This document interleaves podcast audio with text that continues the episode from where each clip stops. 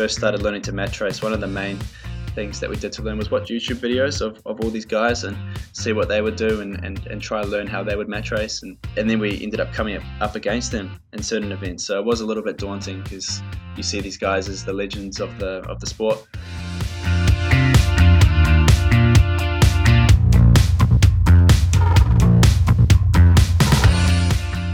Yeah, the boats, man, we'd never sailed anything like it. They were probably a 10 ton almost wouldn't say cruising setup because they were set up for racing, but they were a cruiser. They had twin wheels, they had bunks downstairs, two toilets, two cupboards, you know, like kitchen, speakers, they had everything. So it wasn't exactly a, a race setup.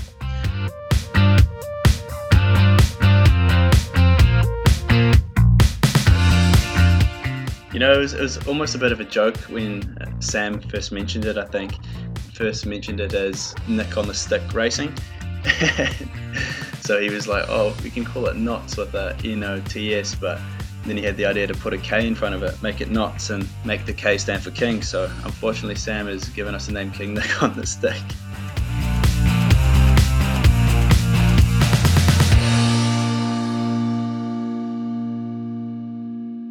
Hi, everyone, and welcome along to Broad Reach Radio, the Yachting New Zealand podcast.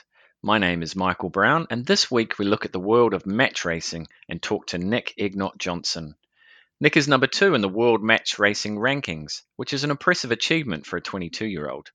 He's done it alongside of a handful of mates who make up Knots Racing. But he rather fell into match racing because of an unfortunate set of circumstances.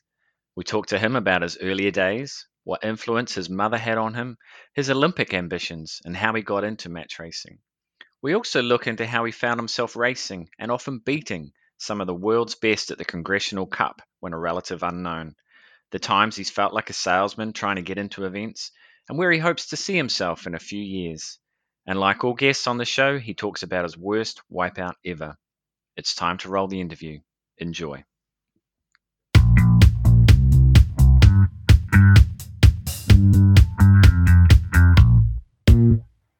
Nick Egnot Johnson, welcome to the show. Awesome. Thanks, Michael. So you're second in the world match racing rankings, and you have been since um, I think it's October last year. But you don't get to go match racing right now. So what would have you been doing about now if COVID nineteen hadn't happened? Yeah, it's a bit of a shame with the COVID nineteen going on. Uh, big lack of international sailing, obviously, at the moment. But yeah, um, I guess this time last year we were over in uh, Match Germany, um, competing in that, and we'd just come off the back of doing the Congressional Cup and Gold Cup. So that's what we would have been up to, uh, given a normal uh, situation. But yeah, so pretty uh, pretty disappointing, but we're getting stuff done at home, so it's all good. And what are the prospects of competing internationally again this year? Is it basically zero? Yeah, so um, Congressional Cup and the Gold Cup, they both got postponed until September. Um, but unfortunately, um, we've had to um, cancel those completely as well. So nothing until November as of current. We've got the Musto Match Race event in Sydney, which is still on the cards, and hopefully we can open up a border and get across to Sydney and um, have that as our first one for the year. So really looking forward to that. So, what, what's on the agenda uh, for you and the team um, in the meantime? Um, at the moment, we're all just really working hard on our fitness. It's one of the main things we can do while we're all stuck at home. Um, a lot of the team, we've all got foiling moths, so we're spending quite a bit of time out in those, and they're just awesome boats for learning foiling. And it seems that is the way that sailing's going. So between the fitness and the moth sailing, that's keeping us pretty busy. Any time on a, a keel boat together? Unfortunately, we haven't had much time together on a keel boat. Um, obviously, over lockdown, you we, we weren't allowed to go sailing, and then for a bit we had to keep our space. So it's a team sport, and that got written off for a bit. And we've been out training every now and then on the keel boats, but main focus at the moment is the foiling, especially with the Youth Americas Cup coming up. Really trying to build on our foiling skills.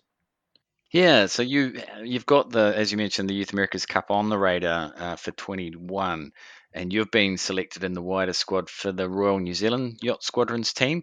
So, what has that entailed so far? So, all they've done so far is we've um, they took in a lot of CVs and they've narrowed those CVs down to a 17 man squad, I believe it is at the moment. Um, it's a mixture of both boys and girls, 50 50. And um, after fitness testing and interviews with the yacht squadron, they'll narrow it down to a, a four-person team. Well, sorry, an, an eight-man squad. So you've got a reserve for each position on the boat. And yeah, well, um, I guess we're all just working hard on our fitness just to make sure we can all get a spot on the team. Any idea what um, what role you might have if you were involved in that eight eight person team? Ideally, uh, uh, my, my background would be to helm the boat. Uh, that'd be my ideal position, but I'm really happy to do anything really. It just looks like such a great uh, opportunity to be a part of. When do you actually get your hands on those foiling AC9 F boats um, that will be used for the Youth America's Cup? Because we've seen them, um, you know, uh, buzzing around the, the harbour a little bit already. Yeah, yachting developments, they've been out testing them. Uh, the boat's been looking really good, actually, I think. But uh, unfortunately, we won't be allowed to uh, take the home advantage and, and, train in them in New Zealand um, because that's uh, uh, against the rules. So I think um, the earliest we'll be able to get sailing them is probably around November.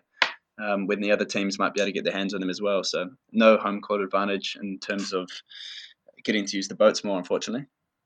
So what will you train in as a team uh, once a, a, a, squad is named? Yeah, there's a few boats in Auckland that could be all beneficial. Uh, you've got the GC 32s, which hopefully we could gain access to. Uh, Moths, uh, the, the NACRA 20s down at the Royal New Zealand Yacht Squadron. They're all giving off relevant foiling experience and yeah, a lot of gym training together as a team. What have you, I guess, seen? Have you seen these um, boats on the water yet, or what have you heard about them? Yeah, haven't haven't seen them in person yet, but managed to see some photos uh, that someone had chucked up on Facebook, and they were looking really cool. Uh, I managed to talk to one of the, the sailors who had been out on one of them, and she mentioned that it was um, an extremely fast boat, and wishes she was younger so she could um, compete in it.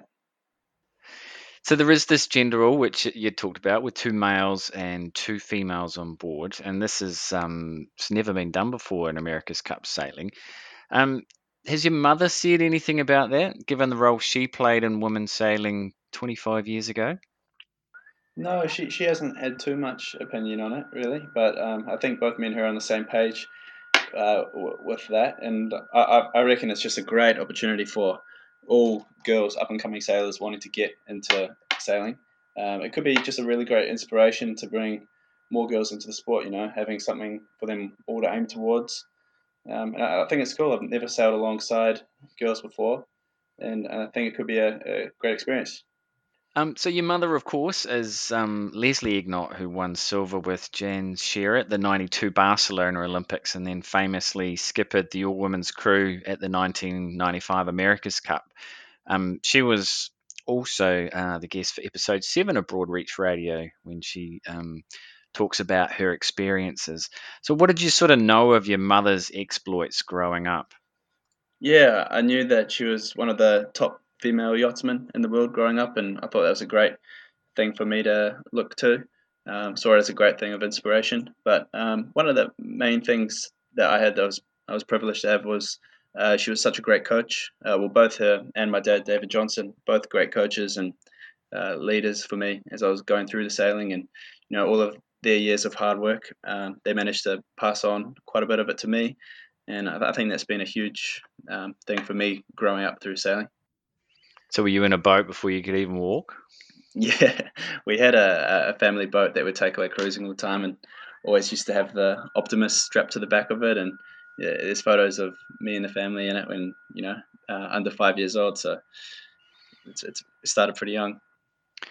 Was it ever difficult that um, you were the son of, a, of an Olympic medalist and America's Cup skipper? Um, you know, other kids kind of look at you differently. No, um, I, I never really saw it in, in that sense. I, have always thought it was just a, a, great thing to have, and you know all the experience that they've got over the over the years, they're able to pass it on. So I, I think it was actually really cool. And what role does she play in your sailing today? Yeah, the, these days she's a, a great leader, and you know she's got lots of wisdom that um, good guidance that she can pass on to me for my sailing you know, um, trying to prioritize which events and what we should be working for towards. She's um, all really good with in that aspect. And if she sat you down and made you watch reruns of the '95 America's Cup?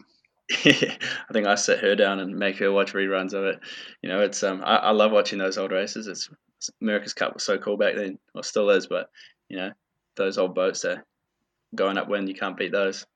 So you followed a fairly traditional path as a youngster and, and sailing in the junior and, and youth classes. Um, talk to me a little bit about your youth sailing because you enjoyed a bit of it, um, success in the 29er with um, Jackson Keon.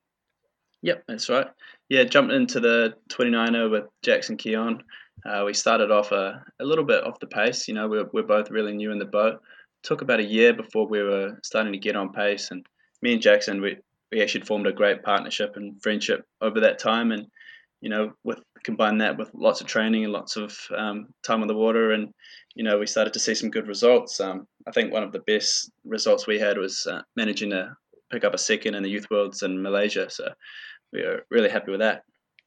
Yeah, on top of that, you also won the UK National Championship. So I guess at that point, where did you see your future in sailing? Uh, back then, I was really interested into getting into the 49er and campaigning towards an, uh, or doing an Olympic campaign. But yeah, um, you know, stuff changes and you got to adjust. But yeah, because you actually uh, said at one time, and I quote, a long term goal for me is to go to the Olympics in eight to 12 years' time and sail for New Zealand. So, what, what did change? I guess, well, I, I jumped into the 49er sailing with my good friend Jack Rogers.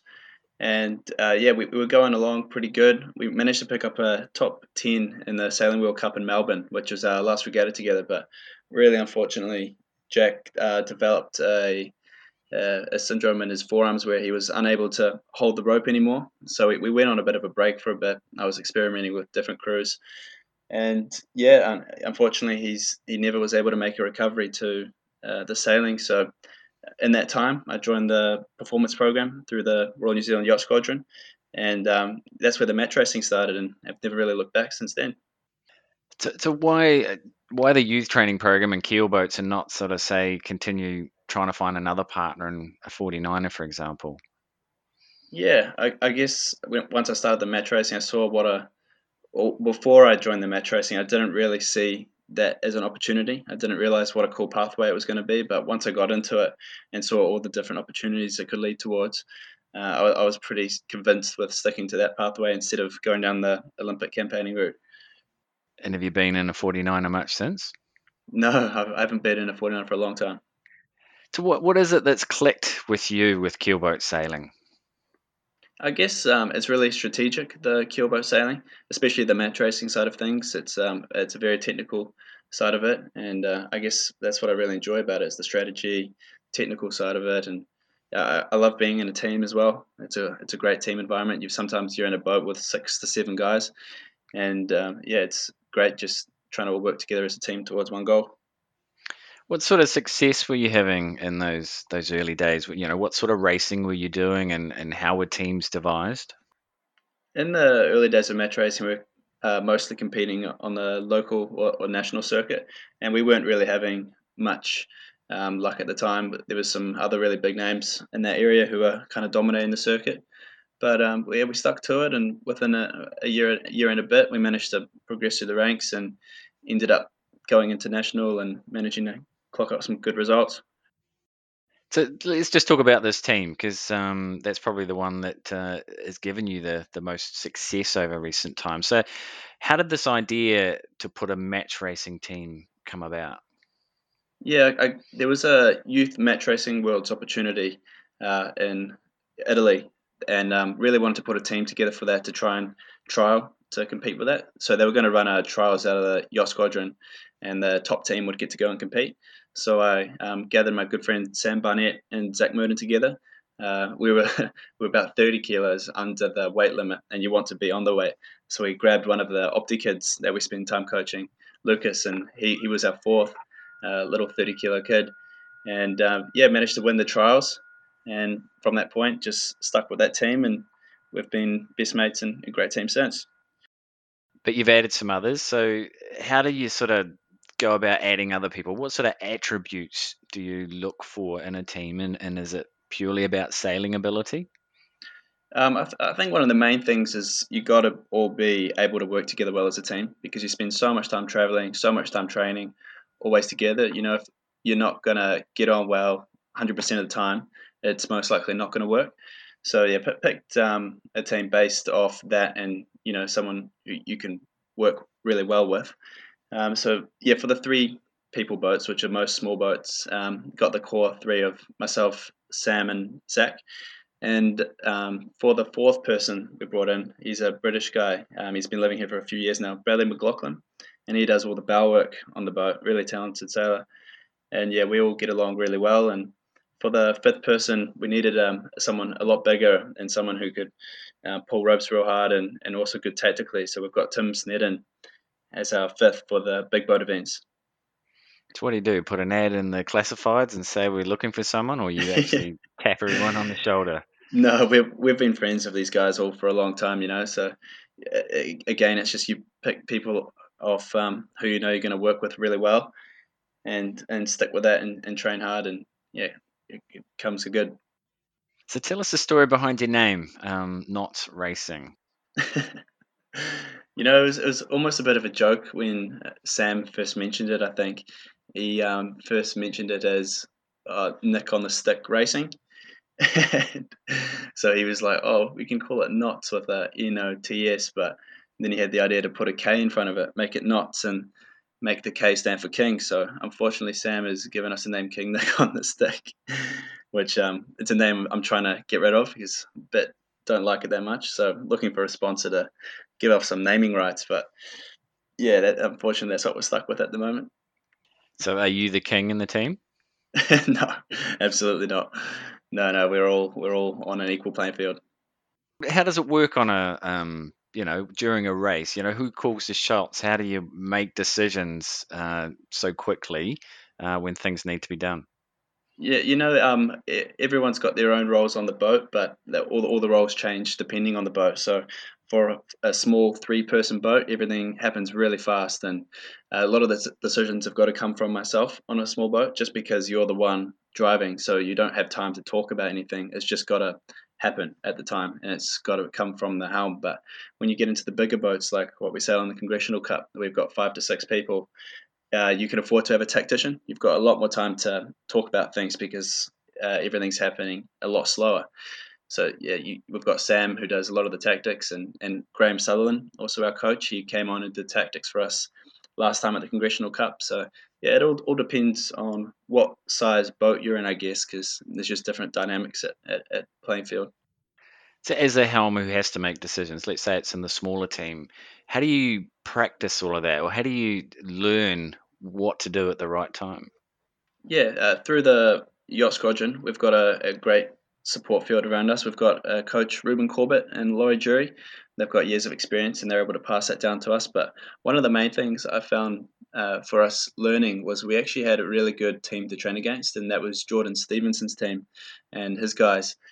And yeah, we, we spent so much time out each night uh, training against them, and you just start to develop after doing that much uh, training for the racing. You just start to develop a bit of an instinct for the tactics of match racing, and everything's a bit of a play by play. You know, there's not too much debating that goes on. It's just this happens, then that happens when that happens. You know, so there's kind of like a playbook that you can almost refer to. Yeah, of course. Yeah, there's a um, Dave Perry actually wrote the match racing playbook, and most of that stuff is bang on. Well, all of that stuff is bang on, and yeah, you can after a while you can pretty much just defer back to that playbook. But it's just understanding what to know and and, and when to use it. So, what's it like when you're trying to play catch up and you can see the playbook just unfolding uh, just as the the book says, and you you try something, and then your opponent does exactly what the playbook says.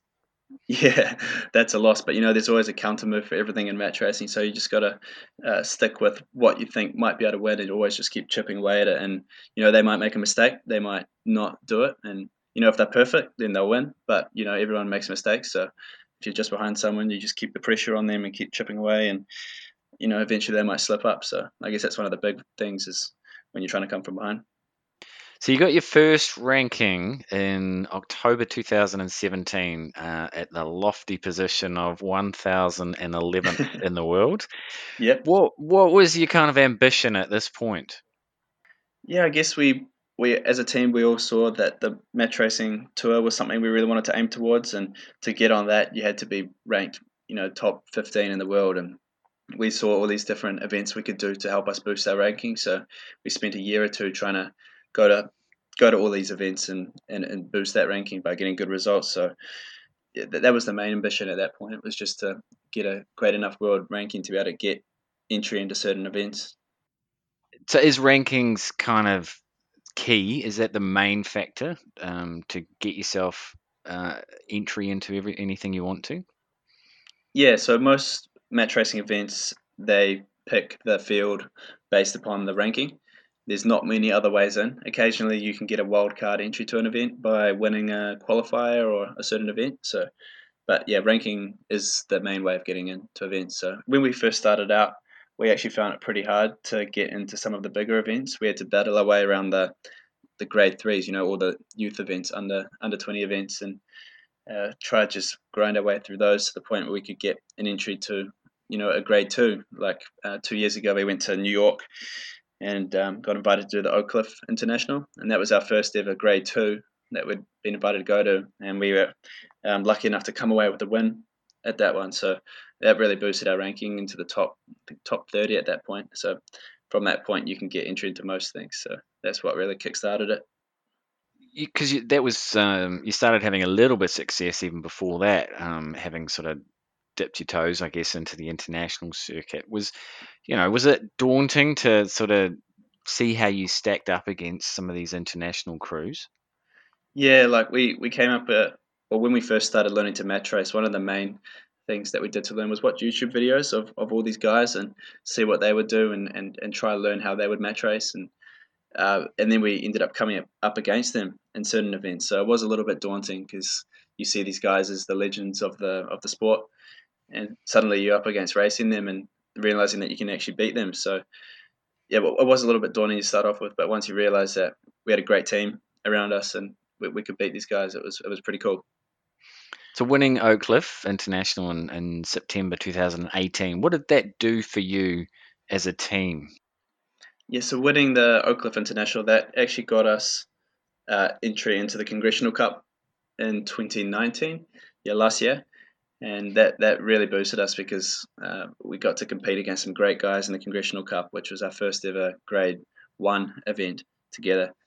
And yeah, I, I think winning that really just gave the team a sense of you know we can do this we can we've got something really cool to aim towards now like we're in it so i, I thought it was a, a big step forward from the oak cliff I guess I'm thinking though that there's also a different side to the sport. Rankings is great, and it's certainly probably a really key part of it. But how much, I guess, of your sport is about networking and relationships, and you know, trying to convince organisers to to let you race. Did, do you are there times when you sort of feel like a bit of a salesman?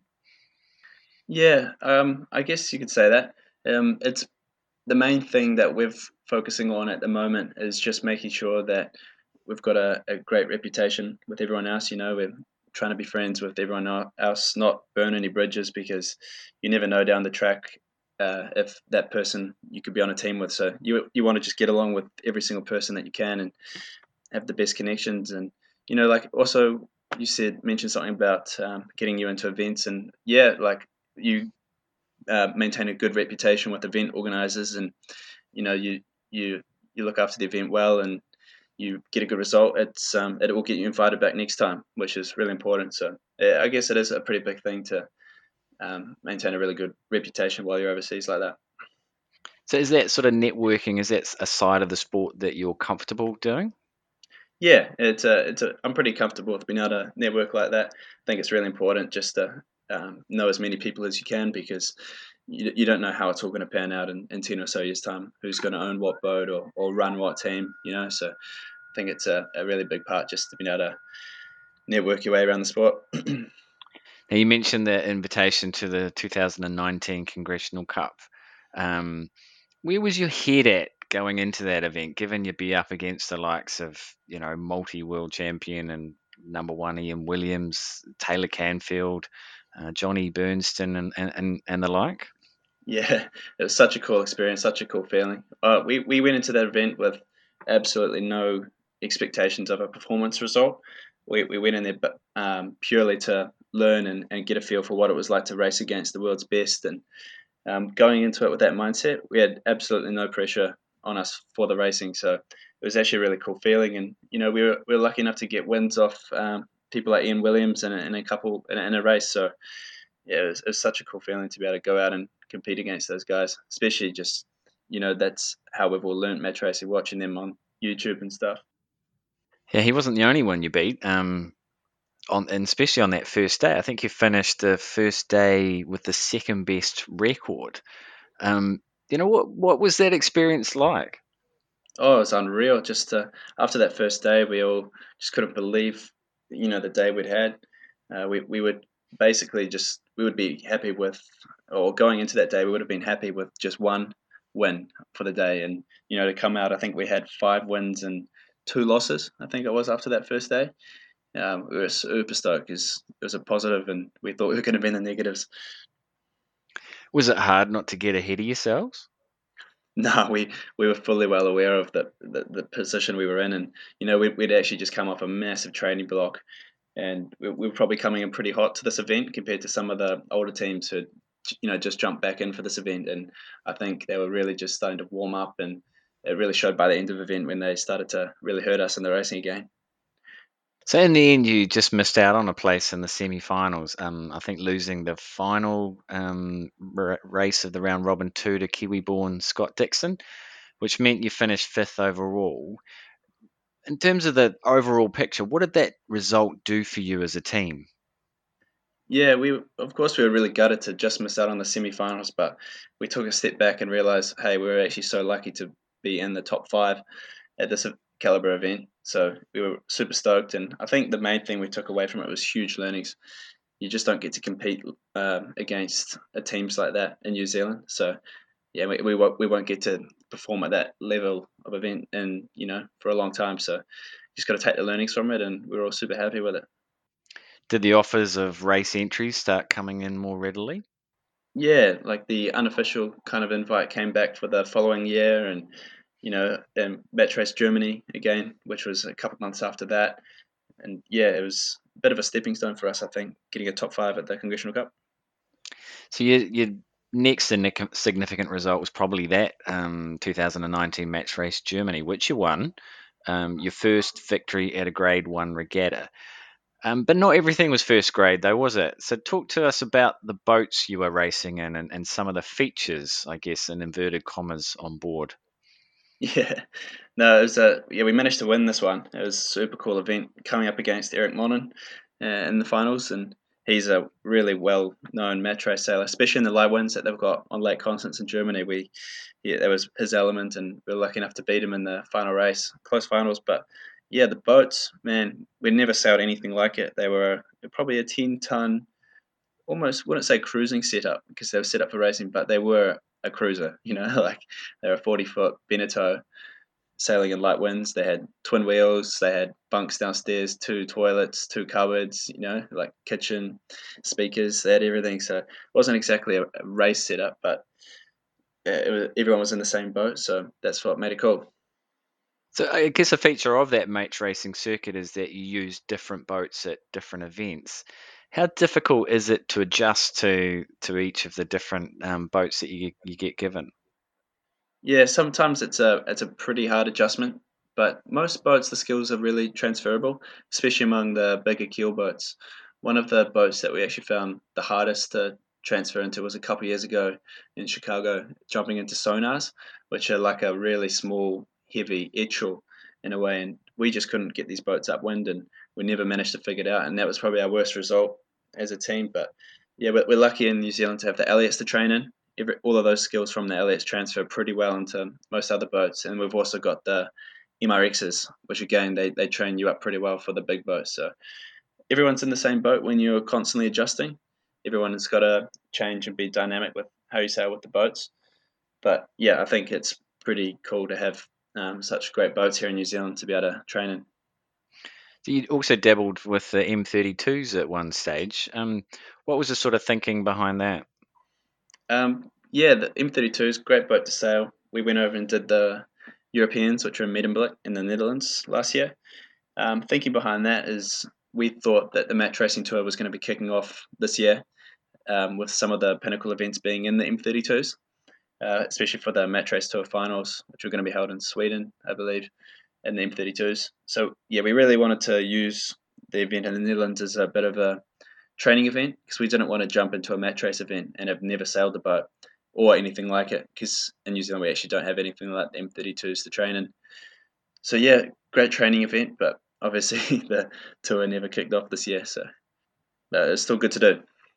Yeah, I'll come to the match racing tour shortly, but just in terms of that um, match race Germany result, I think that victory saw you climb in the top 10 in the rankings for the ter- first time. Um, did you think a ranking like that would come so soon in your career as a team? Oh, absolutely not. Like, we couldn't believe it when we saw the rankings. Um, it was just a huge moment for us because we realized we could get entry into every single event that we wanted to. So yeah, we were super happy. We, we were happy from top 30 onwards because that could get us entry into most things. But I guess the um, climbing to the top 20 was really cool and, and put our team's name team's name out there really well. Did it make you reassess your goals as a team and, and maybe some of the events that you'd take part in? Yeah, because our goal for the prior year obviously was to build the ranking and get to the point where we could get entry into most events. But once we got that ranking, our next goal was to, you know, we actually need to start doing well at these high tier events. We need to start, you know, getting top twos, top threes, even winning Congressional Cup. So we built up a plan from that point to um, go to all the main grade one events. We won't we wouldn't bother with any of the smaller grade twos and grade threes in between. We just didn't need to do them. But you know, we'd go. Our plan was to go off, do a grade one, but have a massive build up for it training at home. We've got great people to train against here, and we yeah we feel like you know just having a few big events to pinnacle for for the year uh, that was much more effective. So I was looking through your record earlier today, and since the Nations Cup Grand Final, which came soon after the Congressional Cup, which we've just talked about, you've not finished outside the top three at an event. What's been the key to those series of results? Yeah, like like I said at the start, it's all about having a great team around you, um, and some and a team that can train a lot all the time. Uh, I think that was one of the main attributes to success. Success. Um, yeah, I, I, think just the amount of time we were able to put together and as a team was huge, and you know we've all become such great mates out of it, and yeah, it's awesome. So, how much do you actually train together? Because you know some of you are students, some of you work, um, others are sort of sometimes offshore. How does it how does it work as a, the dynamics of a team? Yeah, it's it's really easy to get out and train, especially when it's just the three people, because we've got the boats pretty much already rigged, just sitting down there at the yacht squadron. So uh, either after uni or after work, each day we'd just pile down to the yacht squadron and, and jump out, and um, yeah, have a good training session. The, the hard part was organizing another boat to train against all the time because you've got to suddenly then juggle six to eight people versus your three to four people. Um, but yeah, so we, we spend a lot of time training on our own, but trying to incorporate another team where we could. Can you make a living racing in the match racing sort of world?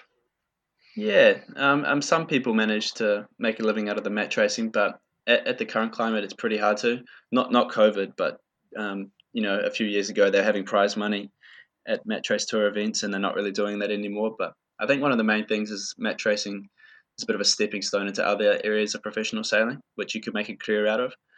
So most a lot of people get sucked out of the match racing and put onto the uh, TP52 series, for example, or uh, versions of the America's Cup. So I, I, think it's more of a stepping stone into uh, other professional sailing than a career itself.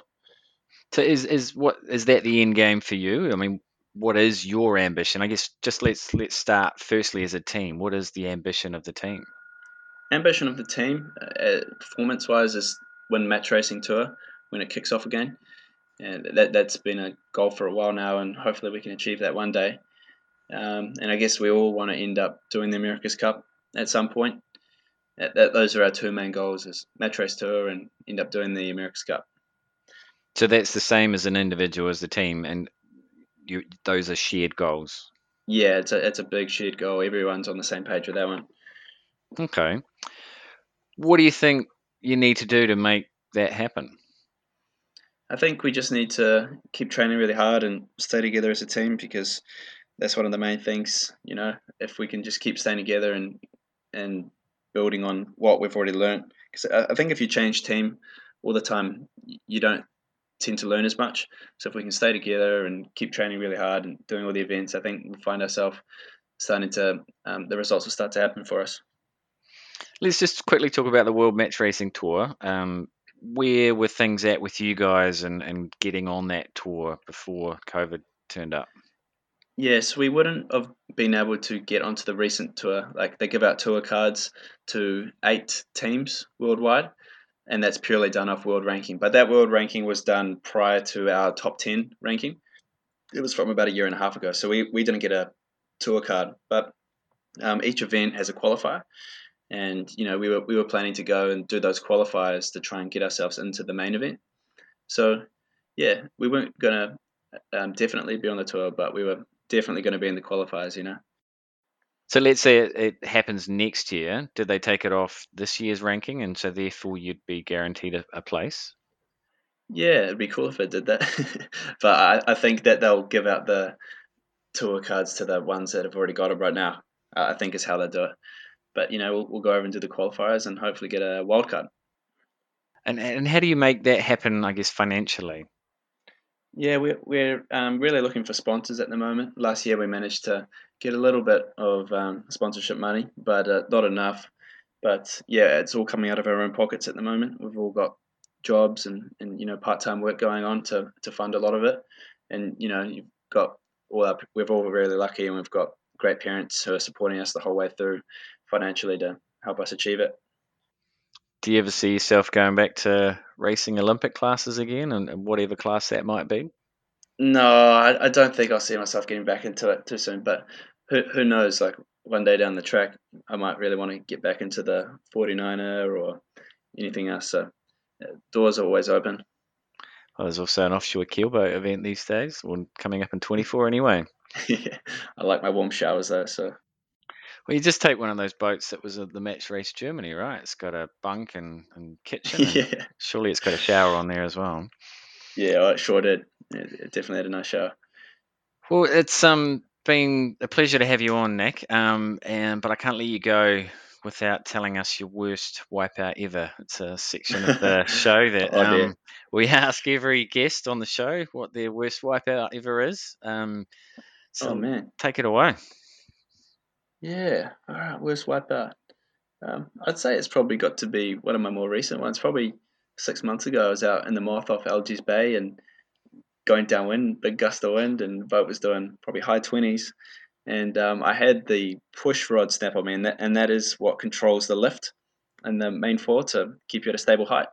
Um, the push rod snap, and when it snaps, it pulls negative lift into that um, wing under the boat, into the foil under the boat, and the boat just went from you know a meter and a half up in the air to just ball under the water in a fraction of a second. Pitch pole, I went flying forward, wrapped around the side stay, massive bruises, it was carnage. So that was probably the biggest one. How much did that hurt? Oh, so much, you know. But at the time, it doesn't hurt too much because I guess you're pumped on adrenaline. But you know, the, the next couple of days, just big purple bruises down the side of my body. But you know, it's all it's all part of it. It's good fun. Bit of a badge of honor, isn't it? Yeah, sure is. Yeah, big badge of honor.